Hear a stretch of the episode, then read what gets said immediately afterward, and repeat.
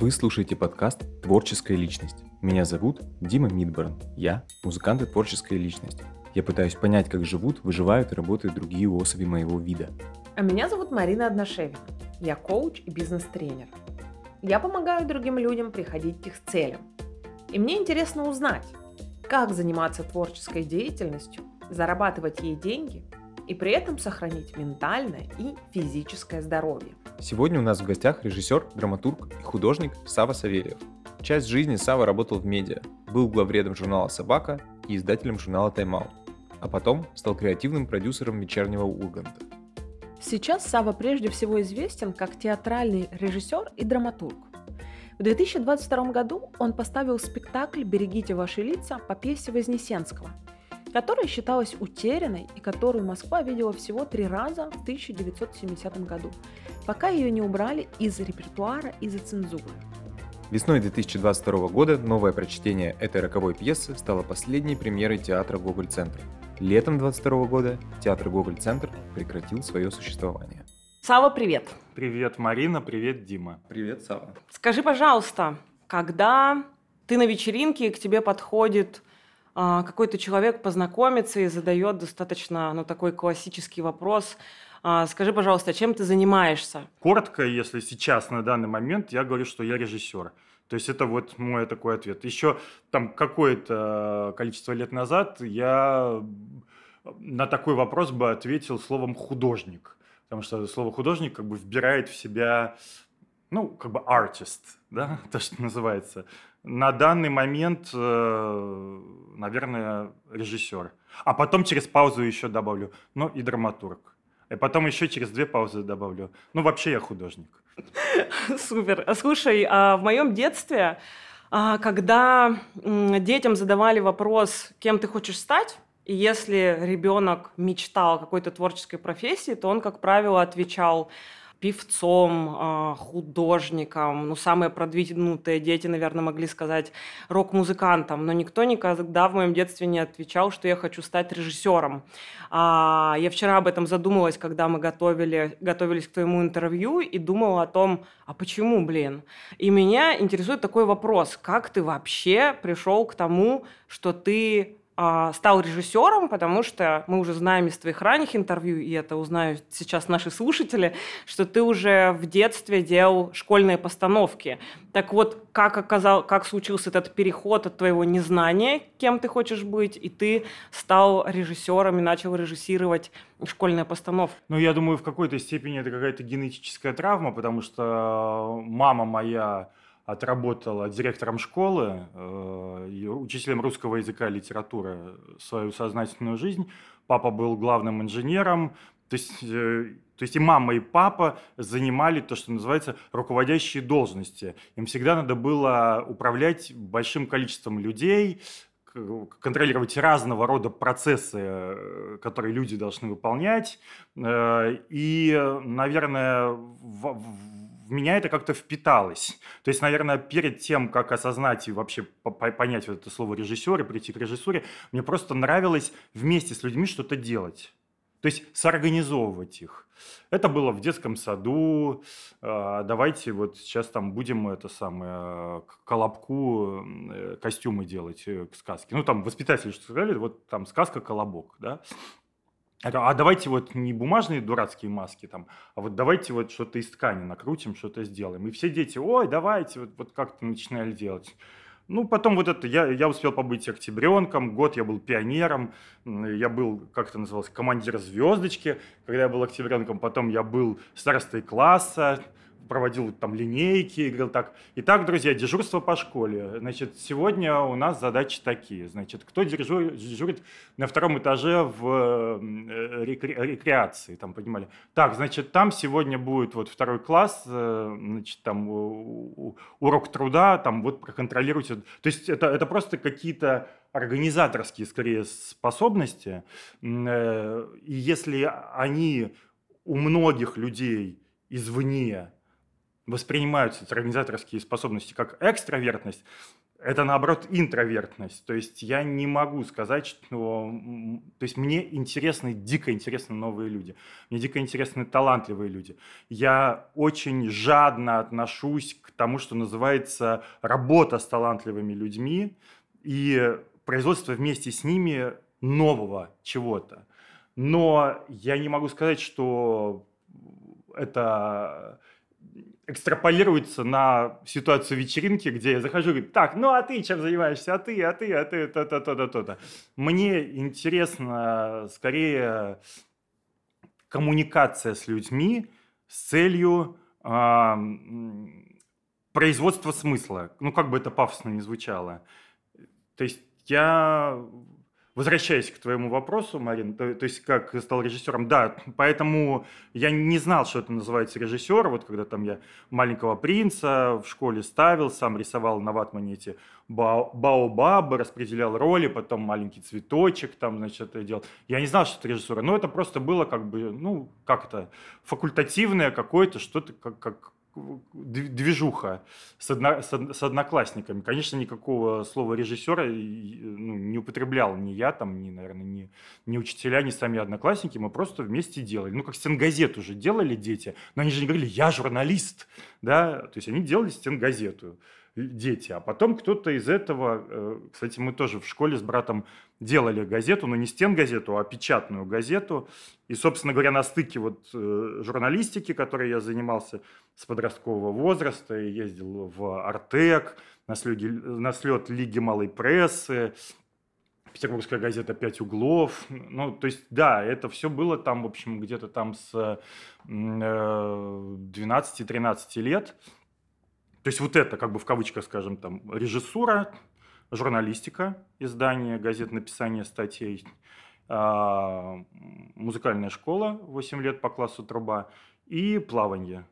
Ну вот из этого, из всего, в чистом виде – до наших дней, я сейчас про себя про это немножко, динозавра, которого откопали, до наших дней э, до, дошла режиссура, до, дошла э, журналистика, э, дошло создание как бы, декораций художественных образов. Музыка тоже, я считаю, дошла в каком-то гибридном виде, растворившись между всеми предыдущими этими штуками, но... А, и плавание и плавание тоже, которое я терпеть не мог. Оказалось, что, в общем, что может быть лучше, чем плавание, если не режиссура.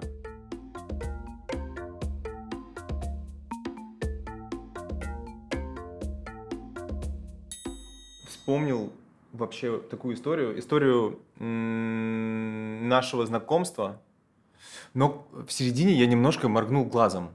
А, мы с тобой познакомились в 2008-2009 году, если я не ошибаюсь, на фотосессии группы «Теслобой». Ты был главным редактором журнала «Собака». Потом ты стал креативным продюсером э, «Вечернего Урганта». Ну, тогда, еще... Еще тогда еще молодой передачи. Да, между этими двумя событиями еще был журнал «Тайм-аут», да. приложение «Тайм-аут». Я был издателем э, и креативным директором всего издательского дома. Я работал в Лондоне, проходил там стажировку, оттуда я вернулся в Россию. Мы запустили тайм-аут сначала в Петербурге, потом в Москве, потом я уехал в Киев помогать с запуском тайм-аута в Киеве, потом я вернулся в Москву. Вот. Ну, а потом, да, ты прав, потом э, был вечерний Ургант. Да, потом я еще раз моргнул глазом, опомниться не успел, а ты уже известный театральный режиссер, одно из главных лиц Google центра. И я такой, э, я, подождите, я же только отвернулся кофе выпить, а вот Сава уже... Там еще было между вечерним Ургантом и этим, еще было четыре персональные выставки. Там еще были, э, как я уже потом узнал, э, там еще были персональные выставки, ты был худпостом, художником-постановщиком. В кино я еще худпостом был. Играл э, да, актером. актером. Да. И вот ты режиссер, драматург, э, человек, который вбирает в себя как бы весь хвост профессий, которые, э, с которыми ты так или иначе сталкивался. Вот, наверное, это какой-то плавный переход из, одно, из одной валентности в другую, там, в режиссерскую. но не могу понять, как это, как это произошло, как тебя это переключило. Если там условно, я, я э, в одном из интервью ты говоришь, что продюсером э, вечернего шоу ты стал более или менее случайно и никогда не делал продакшн для телевизора. Расскажи, Но, как это произошло? Это... Ян Фабр, есть бельгийский такой художник, режиссер. Э, мне посчастливилось э, с ним несколько раз подолгу общаться и даже провести неделю у него в мастерских в Бельгии и там с ним беседовать и смотреть на то, как он работает. Он э, очень точную штуку озвучил, и я ее себе так заприметил. Он спрашивает, он говорит, вот скажите мне, пожалуйста, как вам кажется, гусеница, кокон и бабочка – это одно существо или это разные существа? Как бы вы ни ответили, вы будете правы. Ну, то есть вы можете сказать, что не, ну гусеница, кокон, бабочка, конечно, или не, ну это одно, но просто меняется и, и так далее. Ну вот как сейчас в Инстаграме там ми- мини-ю там все выкладывают себя, там какие-то это. Но это же как бы, это же эти люди, мы их знаем. То есть я как бы по глазам, там, по носопыркам вижу, что этот вот мальчик, вот потом, вот, вот ему сейчас там 35, он выглядит так, вот эта девочка, но это же она, но а может не она. Э, в этом, в этом смысле э, на вечернем Урганте я набил мышцы на режиссуре.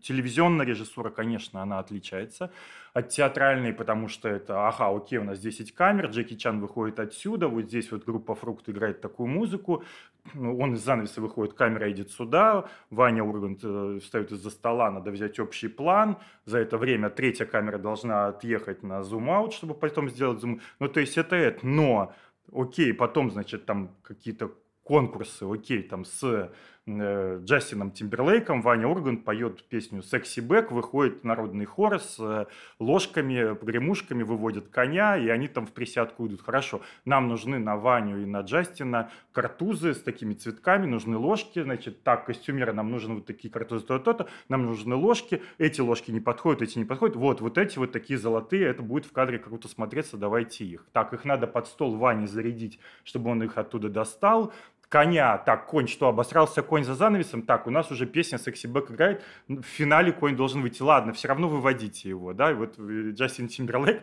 стоит вокруг него в присядку идут, конь обосрался.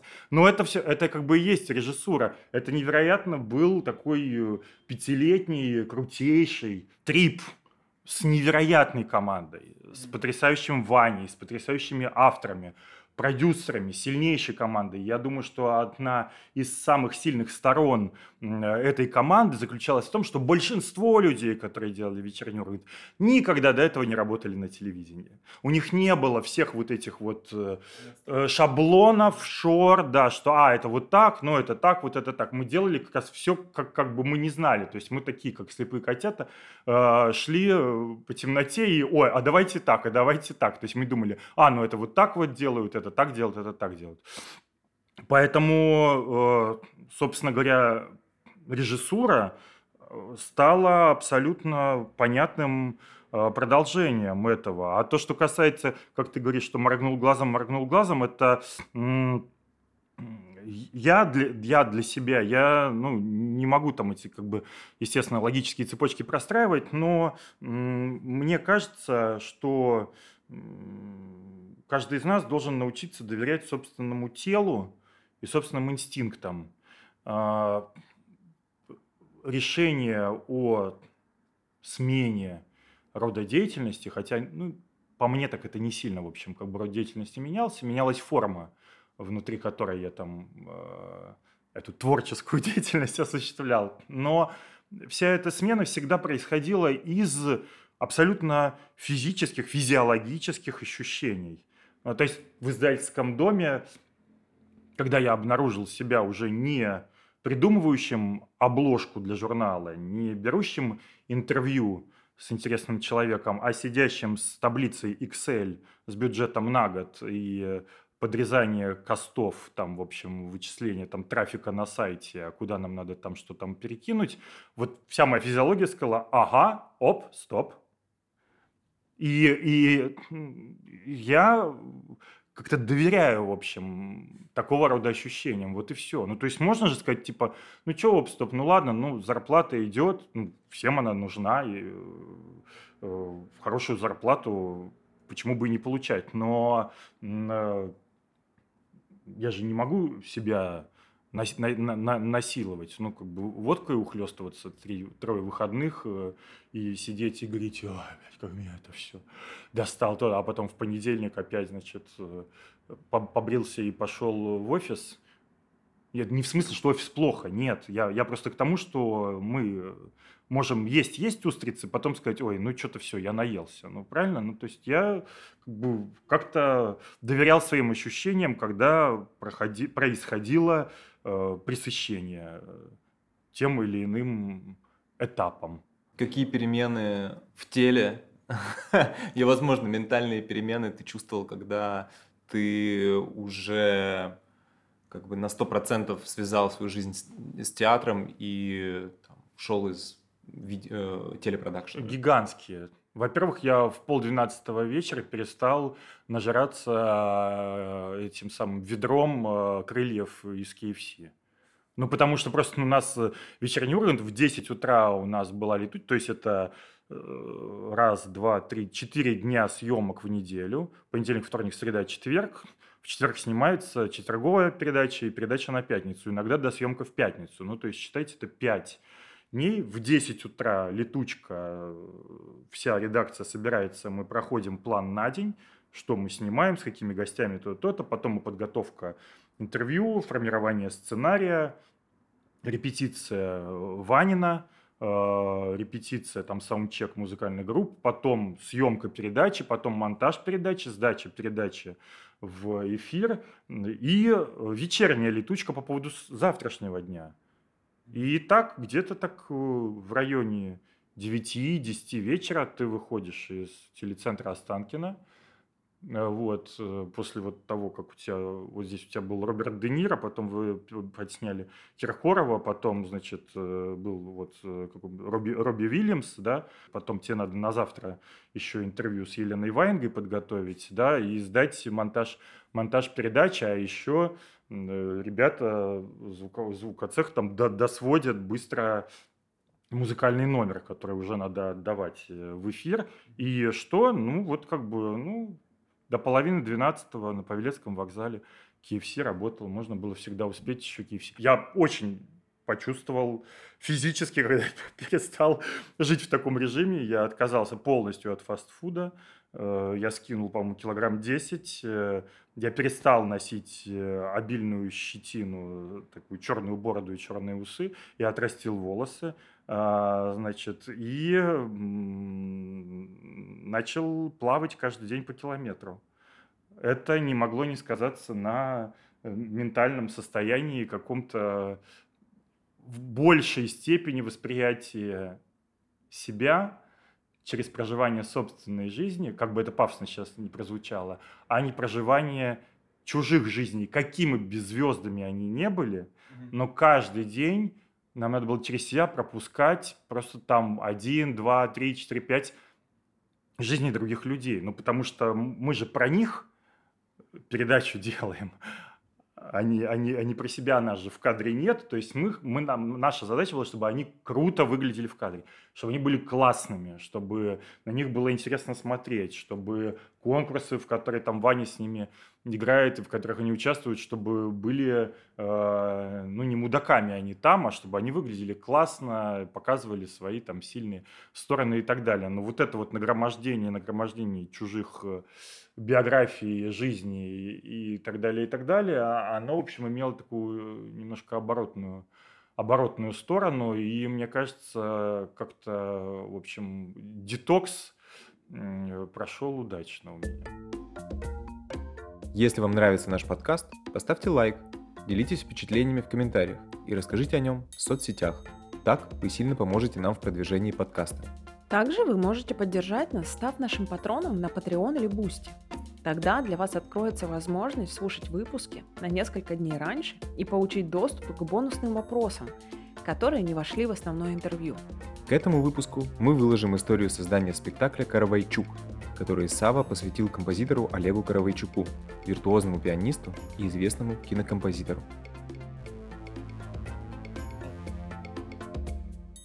Слушай, складывается впечатление, что ты человек, у которого ну, самое решающее значение имеет твой опыт. Ты как будто бы и был режиссером, ты только размножился, стал работать и режиссировать в разных сферах.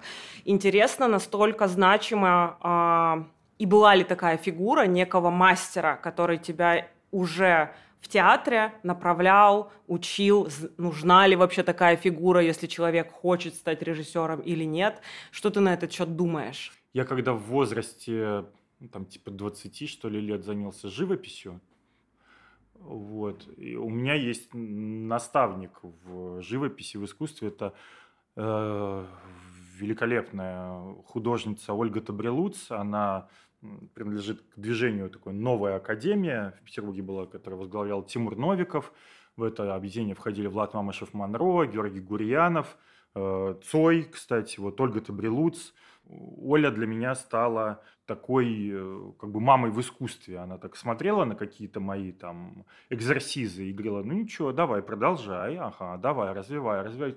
То есть я не получал никакого в чистом виде художественного образования, когда мне говорили, как что делать. Там, по-моему, через два с половиной года после того, как я, значит, занимался живописью, я вдруг открыл для себя, что есть растворитель, что, оказывается, масляные краски не просто вот из тюбика выдавил именно до этого, а есть еще растворитель, есть что То есть, что, в принципе, ну, даже самоучитель возьми, прочти, и ты там это все увидишь. Но я считал, что я сам должен как бы дойти, понять там что-то, что-то, что-то, что-то. В этом смысле и в театре у меня, спасибо судьбе, я как-то так прилепился к э, седьмой студии э, Кирилла Семеновича Серебренникова в школе студии МХАТ. И как-то с ними так по касательной, потом поглубже, потом еще поглубже э, этот театр осваивал. Наверное, Кирилл, конечно, для меня является, ну, в первую очередь является другом, во вторую очередь является невероятно важным в моей жизни человеком, который сам того не ведая и не желая, мою жизнь поменял. Потому что, наверное, это высшее достижение, когда человек тебе не перстом там указал, а сказал, вот, туда иди, вот это делай, так-то и так-то. А который так, ну, давай, ну, хочешь, давай, ну, на, попробуй. То есть, который дает тебе пас. Это уже от тебя зависит. Возьмешь ты этот пас, примешь ты его, там, ты этот мяч поймаешь, сообразишь ты с ним, что дальше делать или нет. Кирилл в этом смысле такой настоящий ментор э, и для меня, и для многих других людей. Я невероятно рад судьбе и горжусь, в общем, дружбой и работой э, с ним. Ну, помимо этого, я не могу не сказать о Ване Урганте, который тоже, в общем, ни, ничему ну, меня не учил, но когда мы просто рядом с людьми находимся, талантливыми, одаренными, но если нам это надо, мы начинаем брать у них то, что нам, что нам надо. И, э, но у меня вот было такое, ну, можно сказать, несколько, наверное, соприкосновений с людьми, которые, не могу сказать, что они стали там наставниками, учителями, но встречи с этими людьми повлияли на меня. Ну, это такая, в общем, как бы игра в бисер, да, в общем. А, вот Влад Мамышев Монро, который тоже был моим другом, который был большим художником, себя лепил там и Мерлин Монро, и э, Гитлера, и Любовь Орлову, и так далее, и так далее, своим тоже парадоксальным мышлением очень многому меня э, научил. Интересно, то есть ты скорее всегда попадал в среду и брал сам, да, но никто тебя ничему не учил, ты, у тебя не было в жизни чего-то подобного, что ты пошел на какие-то режиссерские курсы или на конкретный курс какому-то мастеру, Нет. да? То есть ты все исследовал, получается, самостоятельно через свой опыт. Ну, слушайте, ну ребенок же сидит за столом, он видит, как взрослые едят ложкой кашу.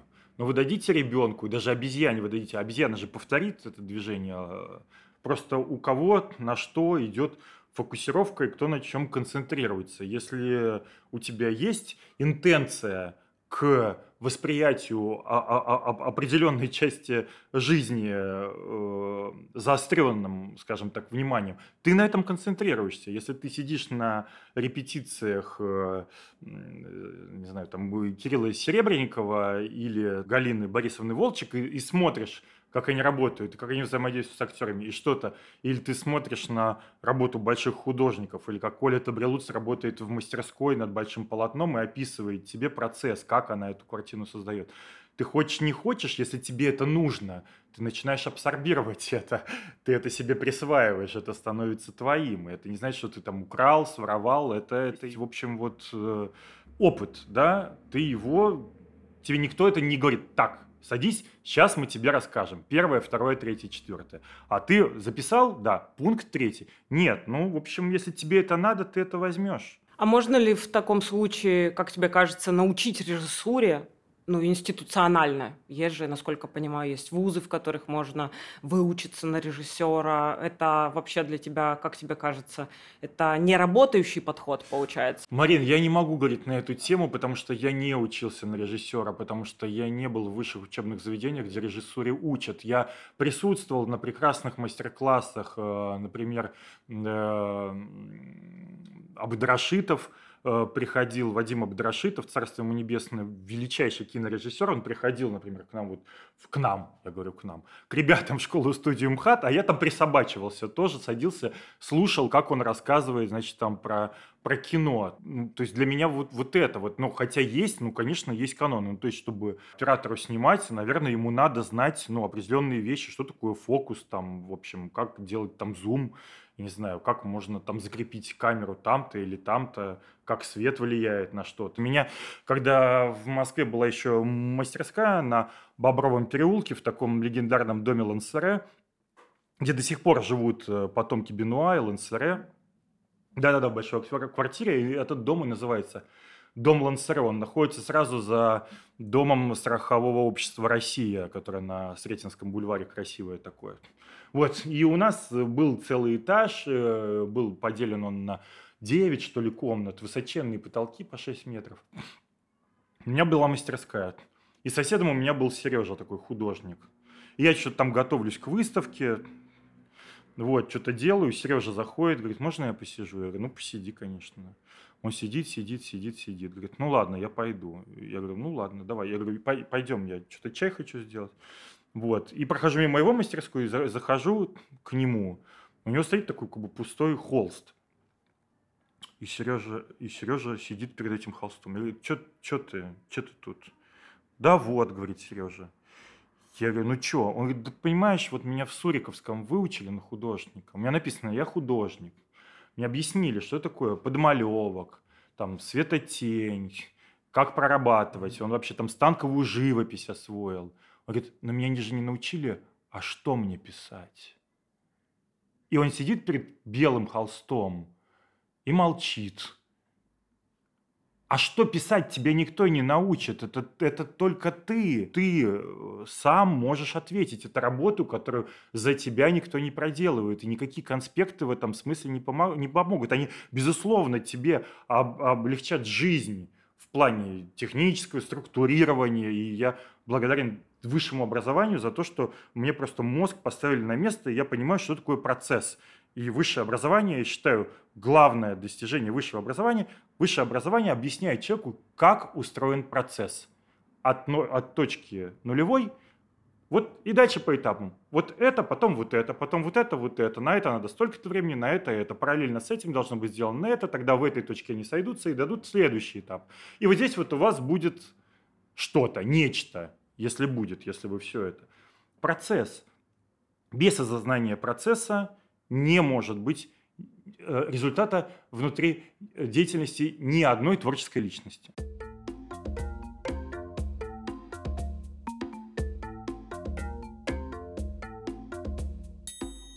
Как ты понял, сколько тебе нужно э, денег на постановку для того, чтобы создать твою какую-то, воплотить свою идею в жизнь?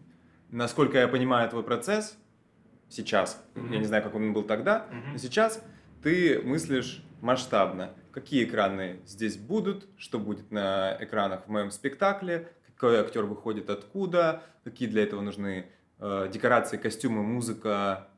Как ты понимаешь, сколько на это нужно бабла? Ну, это делается очень просто, ты садишься и обсчитываешь, но э, честно скажу, что про бабло в плане... м, Ну, смотрите, объясню. Есть идея, например, да? Вот есть идея. Никогда не начинается с того, сколько мне на это нужно денег. Начинается с того, что это про что? То есть, что главное тебе донести? Сейчас пишу еще две пьесы, и я понимаю, что это, типа, и, и то, и другое может быть сделано там вот на одной табуретке и вот э, одна лампочка. Можно и так сделать. Смысл от этого не пострадает.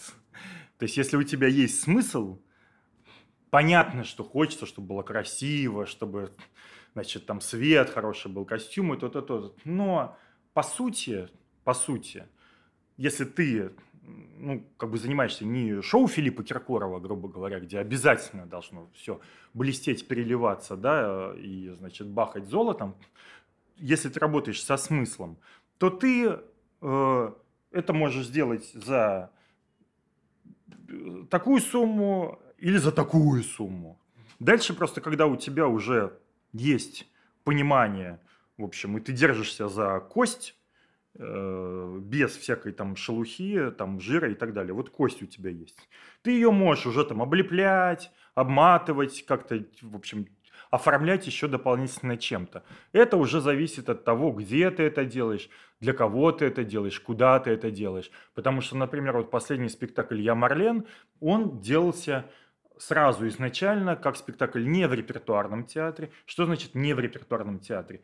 В репертуарном театре, когда ты делаешь спектакль, у тебя есть понятие декорации. И там раз в месяц, там, дай бог, будут они доставаться, ставиться и так далее, и так далее. Если это делаешь типа in the middle of nowhere, ты понимаешь, что никаких декораций нет.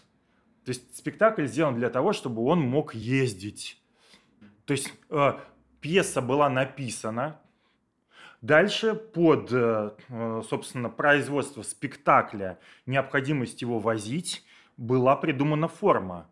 Как это все сделать компактным пакетом, который можно взять, сесть в самолет и полететь. Я Марлен придуман именно по этому, по этому принципу. Структуру пьесы это никоим образом не изменило, но это облегчило нам жизнь со спектаклем и дало возможность его возить показывать э, как можно большему количеству людей. То есть можно, конечно, сесть и сказать, нет, мне надо, чтобы были вот там, значит, шестиметровые стены высотой, как у меня в мастерской, чтобы вот оттуда вот, значит, там конь выходил, а вот отсюда, значит, тарелка летающая падала. Отлично, кому ты с этим пойдешь? Кто тебе, ну, то есть скажешь, ну, хорошо, ты хочешь, дальше что? То есть, а когда ты уже понимаешь, для чего ты это делаешь, куда ты это делаешь, ты говоришь, вот чемодан костюмы, чемодан реквизит, еще один чемодан у нас э, там белый занавес, который в конце должен опускаться. Все, вот три чемодана. То есть, э, если я правильно помню и понимаю, э, условно спектакль «Берегите ваши лица» он был сделан для репертуарного театра, Да. для репертуарного театра, он супер насыщен Да. действием, там очень много смен и музыка, и такой актер, и сякой актер, и опускаются, Да. там штуки открываются. У тебя было изначально Изначально это, этот спектакль делался по заказу театра Гоголь-центр. Мощностями театра Гоголь-центр, с актерами театра Гоголь-центр, со складами Гоголь-центра, с бюджетом на производство декораций в мастерских, безусловно. Поэтому то есть, там э, совершенно были другие вводные на начальном этапе. Э, Сейчас, э, ну, сейчас другие вводные по текущим делам. Но смысл это, смысла это э, не лишает. И берегите ваши лица. То есть даже ту пьесу, которую как бы, я переработал Вознесенского, написал либретто, гипотетически можно было бы вот как бы убрать там вот это, это и сделать по-другому. Да, можно, можно, но это был бы другой спектакль. Пьеса-то была бы та же, спектакль был бы другой. Как правило, ты э, существуешь в рамках некого ограниченного бюджета или были у тебя ситуации, в которых тебе говорят, Сава, сколько угодно у Всегда тебя ограничен. всегда ограничен, и ты всегда изначально примерно понимаешь, что это за бюджет, или это э, когда у тебя уже есть идея, э, как это выглядит дальше? Сначала есть идея, пишется, придумывается, э, никто не сидит и не ждет, куда бы деть деньги. К сожалению. Такого я не встречал, чтобы мне... А те деньги не нужны? Ну, на что-нибудь. Ну, сколько? Ну, ну, ну, ну, сколько тебе надо? Нет, такого нет никогда, безусловно. Всегда, всегда это... И более того, я скажу, Марит, что это, это очень э, продуктивно влияет на на работу над, э, простите за слово, над проектом, когда ты понимаешь ограниченность бюджета у тебя активизируется мозг, нейронные связи, э, ты отказываешься от лишнего. Вот я помню, мы в театре «Практика» делали спектакль «Человек из Подольска», Сережа очень тупой. Значит, э, я придумал светящуюся декорацию, что должны светящиеся быть стены. И из этих вот цветов, то есть ленты могут быть красными, желтыми, там, зелеными, синими, уже стены могут быть разного цвета. И я прямо вот упер, я говорю, нет, нам надо, чтобы РГБВ, это будет такая красная сцена, а здесь э, будет сцена такая, в общем, зеленая, а здесь белая, а здесь будет половина красная, половина белая. Но бюджет, мы не пролезали по бюджету и сказали, нету денег на РГБВ, есть только на В, то есть на White. И это пошло только на пользу спектаклю. И я потом подумал, господи, как хорошо, что не было денег на эту пеструшку с э, цветными стенами. Все получилось такое белое больничное пространство, внутри которого такой полицейский участок, и только белым это все светится, иногда мигает, там отрубается, врубается, но это сработало только на, в плюс, на чистоту, потому что первое всегда хочется, и вот, в общем, и НЛО, и коня, да. А потом, когда а без НЛО можно обойтись. А коня может быть достаточно, если ты за сценой услышишь Уа! ну там вот это вот зритель поймет. Не надо выводить коня для этого. Ну, то есть, если он тебе реально не нужен на сцене, у Чехова мы помним, у него вот э, гениальная драматургия заключается в том, что у него все большие главные события происходят где-то, мы их не видим. Это же, в общем, не... То есть не надо было Чехову думать, как там, значит, этот самый Костя Треплев застреливается, понимаешь? Потому что мы слышим выстрел, а потом приходит э, доктор и, и, и, и говорит там, вот, значит, сын Константин там э, э, застрелился это же подключает воображение на, наше в том числе. То есть в этом смысле прелесть театра именно в этом. Не надо все иллюстрировать. То есть многие вещи могут быть показаны совершенно парадоксальным образом. И правило, когда я работал еще в издательском доме, в журнале «Собака», мы тоже начали там этот, господи, в 99-м году мы начали делать этот журнал. С ума а, вот, но, и мы всегда сидели и придумывали там какие-то обложки, съемки или что-то. И мы для себя вот прям правила написали. Отбрось первую ассоциацию. То есть ты садишься такой, так, ну что, значит, у нас действие в тюрьме происходит. Значит, ну я сейчас про вот спектакль, который мы, мы с Димой сейчас делаем. Так, тюрьма, ага. Так, ну давайте на экранах будем решетки тюремные показывать. Отбрось первую Не надо никаких решеток. Может быть, достаточно, если просто актеры, стоя на сцене, сложат руки так, как складываются руки у людей, на которых надеты наручники. И этого будет достаточно.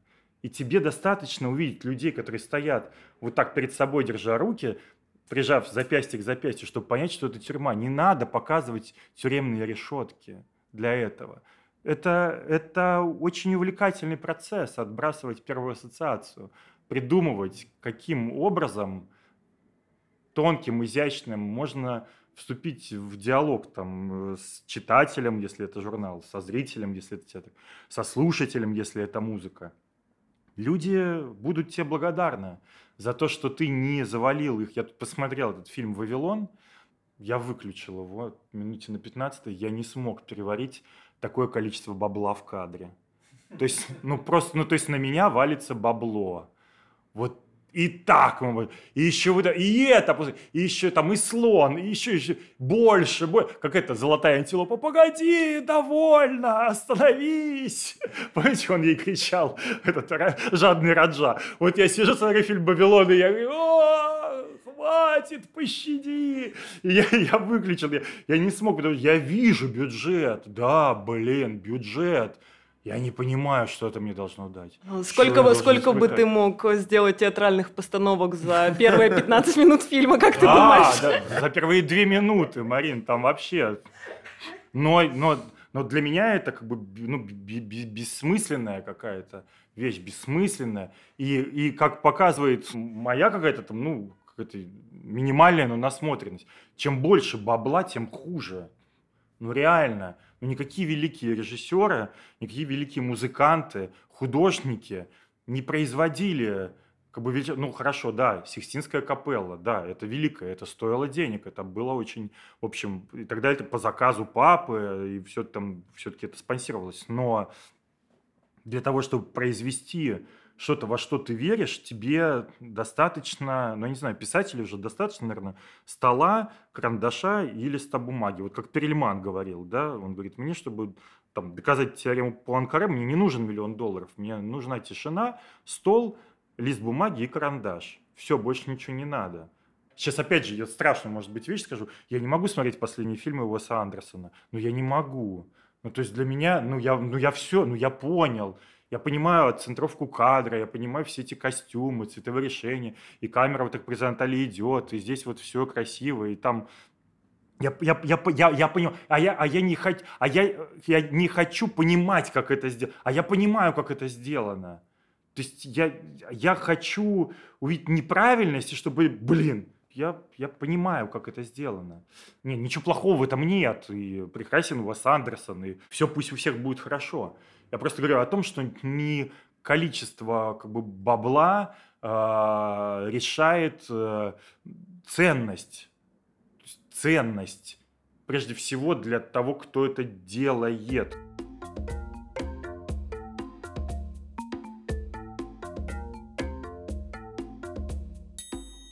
А скажи, пожалуйста, правильно я понимаю, что ты работаешь сейчас, если это не так, поправь, как режиссер-фрилансер, если это применимо слово. Ну, я всегда им и был. А, у тебя я не в было... штате никогда а в не... Google-центре ты не, не был в штате, штате да? Нет. То есть, а расскажи, пожалуйста, как это работает именно с практической точки зрения. Есть ты со своей идеей или идеями, и что происходит дальше? То есть, как э, вы с театром начинаете делать а, постановку, к тебе обращаются. Вот сейчас, например, ты а, делаешь постановку в Израиле, к тебе пришли и сказали, Сава, сделай нам, или ты написал и сказал, я могу сделать вам, а, вот столько-то денег. Или как ну, это? Вот столько-то денег это вообще я не писал, и я никогда не пишу вот столько-то денег. Это э, конкретно то, что я сейчас э, делаю, в чем участвует Дима, чему я очень рад. Это э, спектакль, э, который называется «Прыжок». Здесь я просто написал в Инстаграме, в Фейсбуке в этот театр. Написал «Здрасте, вот меня зовут так-то, так-то, я вот делаю то-то, то-то, хочу с вами познакомиться». Мне написали «Ну, давай, приходи, пообщаемся». Я пришел, мы просто посидели, поговорили, как-то понравились друг другу. Вот, мне сказали, ну, слушай, ну, ты же понимаешь, в театре, ой, в Израиле театром не заработать, но если ты хочешь что-то, ну, что-нибудь там предложи. И я предложил, я говорю, у меня вот есть такая-то идея, я вот сейчас пишу эту пьесу. Мы начали общаться, и из этого, как-то из этого диалога эта пьеса оказалась дописанной, и, и как-то мы ее уже делаем, собственно, и мы уже, и мы уже репетируем. Но, то есть, ну, Просто то, что я предложил, понравилось, э, вступило в какую-то химическую реакцию с Мариной Белтовграс, художественным руководителем театра. Она поверила в это, увлеклась этой идеей, за что я тоже очень благодарен, потому что, конечно, ребята, которые пришли репетировать спектакль, они пришли, потому что они доверяют э, ей. Вот, но они доверяют ей, но теперь мы уже доверяем все друг другу. То есть мы прошли некий путь, и мы верим в то, что мы делаем, мы хотим, чтобы это получилось. Мы подавались здесь на э, доп. финансирование от Министерства культуры. Это как некие гранты, да, это или что-то, грант, что-то да, это типа некий того. грант. И, как правило, так это и устроено, да, что Министерство культуры, это не, ты не работал на частные инвестиции, например. Это, как правило, некий грант от Министерства культуры ну, разных стран, правильно? Да, но здесь есть, э, если мы говорим об Израиле, то в основном э, творческие люди, личности, а, которые хотят произвести какой-то там спектакль или фильм. Есть э, э, лотерея, ну, то, что вот вы видите, может, здесь такие киоски оранжево-синие стоят, там лотерейные билеты продаются. Вот это лотерея реально, которые раз в год дают э, гранты. То есть вы можете заполнить э, заявку, податься, вот, и вам могут э, дать деньги на ваш проект. Лотерея – это метафора или это действительно нет, лотере... лотерея? Нет, ну вот лотерейные это билеты прав... продают. Ну вот как есть, э, я не знаю, какое-нибудь русское лото. Если бы русское лото раз в год давало бы там 50 грантов на спектакли и фильмы. Вот здесь в Израиле есть такая, собственно, вот э, э Мифаль, вот эти вот лотереи, они раз в год дают гранты на... И прыжок как раз... Прыжок мы подавали, мы не получили. Mm. Мы не получили, потому что театр Онабайт э, годом ранее подавался и получал, и я думаю, поэтому они подумали, ладно, мы этим уже давали не, да, не так давно. А Министерство культуры, мы, это была комиссия, которая сидела, мы пришли, показали первые 15 минут спектакля. То есть надо было показать с актерами кусок спектакля. Это мы делали весной этого года, 23-го. Мы показали начало и первый кусок спектакля, рассказали, о том, что это, про что это, кто в этом участвует.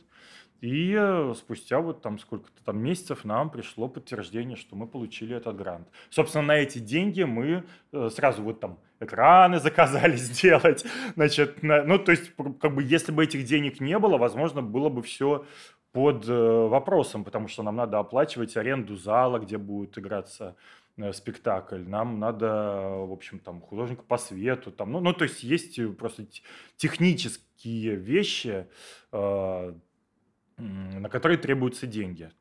Эти деньги, вот, собственно, оттуда. А, а судьи кто? Вот эти 15 минут их отсматривают? Это, это театральные комиссия, критики или это, кто это? Те, это театральные деятели, которые входят вот, значит, в этот вот э, Э, совет, э, скажем так, некий канцел, который принимает решения. Э, да, это было, по-моему, пять человек, которые сидели, они позадавали вопросы, посмотрели. Мы друг другу улыбнулись, разошлись. Потом нам пришли хорошие новости, что нам утвердили выделение гранта.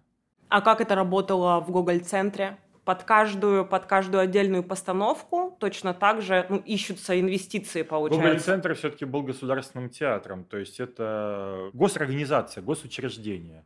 Вот. Но э, при этом э, можно было на постановку искать спонсоров, какие-то дополнительные средства, меценаты и так далее, и так далее. Вот театр «Практика» где вот я уже упоминал человек из Подольска, Сережа очень тупой, вот мне, нам, нам надо было сцену застелить черным линолеумом, а на это денег уже не было. Ну вот не было денег. Ну вот я обошел там энное количество людей, вот, и объяснял, о чем спектакль, тот, и я нашел там какие-то, я не помню, там 250 тысяч рублей на покупку черного линолеума. Ну, то есть, ну а как? Ну, то есть тебе это надо, тебе. Никто к тебе не придет и не скажет, сколько бабла, бабла надо. То есть все таки ну, ну, столько нет, ну давайте мы вот дадим 120, ну ладно, там, а у тех я еще 130, там вроде они обещали дать. Ну, как-то так, вот оно и работает, да. А как Вау, ты выбрал, э, как ты выбираешь театры? Э, допустим, вот э, с Гоголь-центром чуть, мне как-то чуть более понятно, а вот в Израиле ты выбрал Абайт. Нет, я просто пошел знакомиться со всеми. Я пошел в театр Гешер там знакомиться. Я пошел там, в театр маленький знакомиться, пошел в театр Абайт знакомиться. Ну, ну, если я здесь, интересно же, какие здесь люди, в общем, что они делают. Вот. Э, театр Абайт показался мне невероятно современным местом, который занимается невероятно современным театром, э, где концентрация каких-то молодых прекрасных людей. Из этого диалога вот э, родился и рождается еще э, наш спектакль.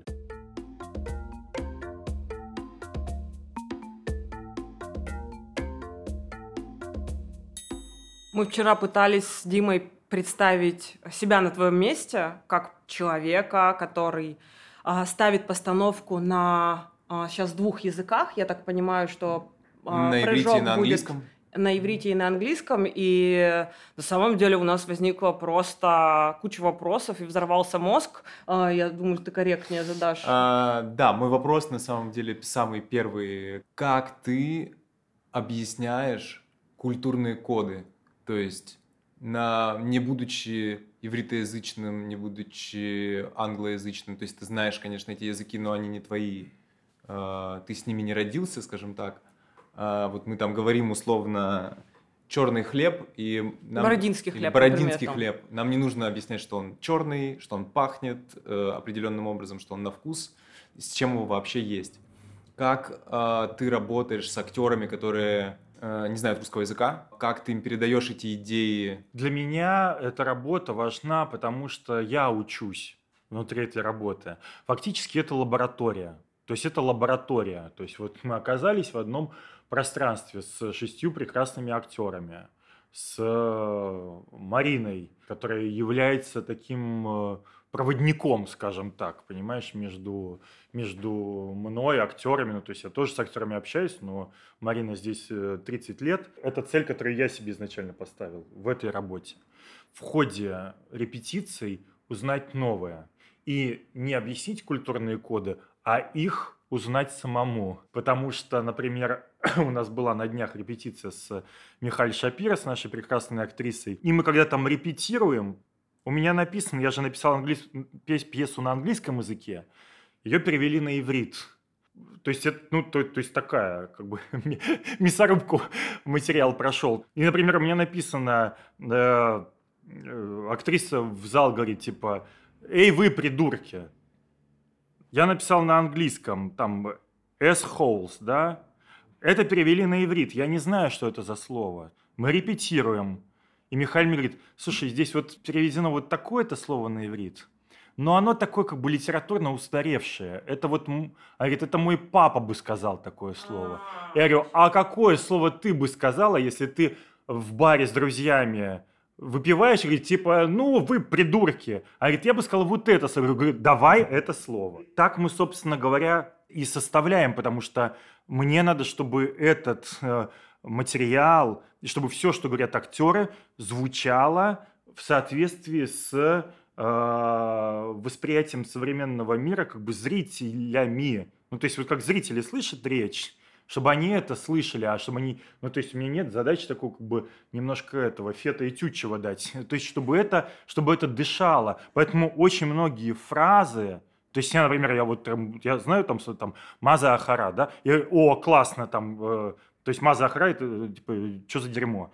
Когда у нас там героиня, в общем, у нее свидание как-то не так идет, и, а, а она с англоязычным, в общем, на свидании, она на английском говорит, но на иврите она как бы в бок, в сторону сама себе говорит, Мазахара, типа, что за дерьмо вообще? И это понятно. И, и такого рода как бы вещами я и хочу насытить эту вещь. Поэтому это лаборатория. И на первой сразу нашей репетиции, когда мы сидели и читали только пьесу, я сказал, ребята, читайте и сразу говорите, что я бы сказал вот так, это слово не то, такое не используется. Здесь лучше вот так вот сказать, а не вот так. И сейчас, ну вот э, мы с Димой писали, когда там список вопросов у нас там звучит запись с вопросами. Вот ребята сидели и придумывали. То есть я только могу сказать как бы идею.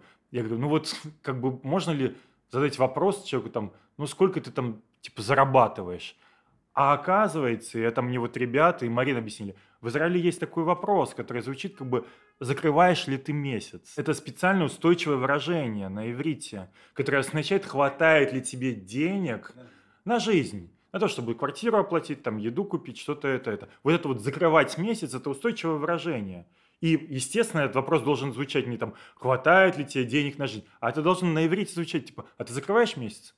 И человеку, как бы, носителю этого языка понятно, что ты имеешь в виду.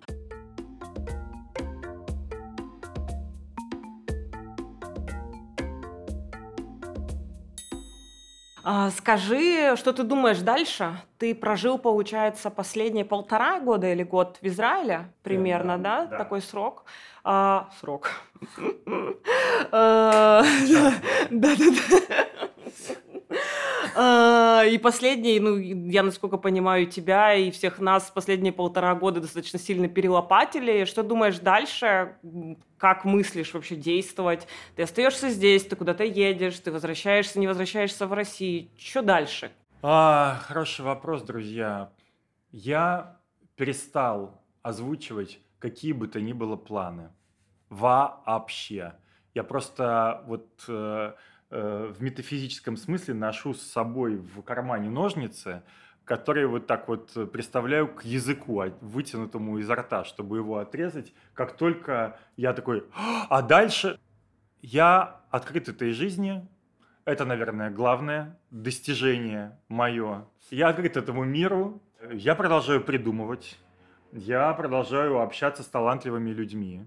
Слава богу, они, в общем, есть э, в моей жизни. А вот эти вот все, что а вот такого-то числа я то-то, а потом вот это, а вот там, а в мае будет вот это, это все не имеет никакого отношения к реальности никакого. И это очень освобождает.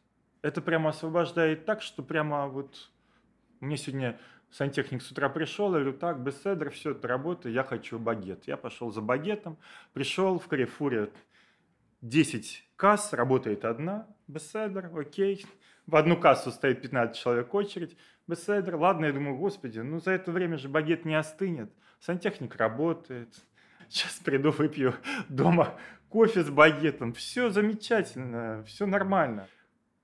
Да, я думаю, все. Мне кажется, мы на этом идеальная, идеальная концовка просто. Спасибо, большое. за разговор. Спасибо Очень вам. круто. Спасибо. Спасибо. Идеально просто срежиссировал. Выпуск подошел к концу. А вы можете еще немного времени провести в нашей компании и послушать предыдущее. Также у нас есть телеграм-канал, где мы публикуем дополнительные материалы. Например, к этому выпуску мы выложим список книг, которые Сава Савельев читает прямо сейчас. Поздравляем вас с наступающим Новым годом и желаем вам нежнейшего оливье и качественной запивки. Также хочется пожелать вам довести начатые проекты до логического конца и всяческих новых творческих вершин. Мы уйдем на праздничную паузу и увидимся с вами не через две, а через три недели. До скорой встречи!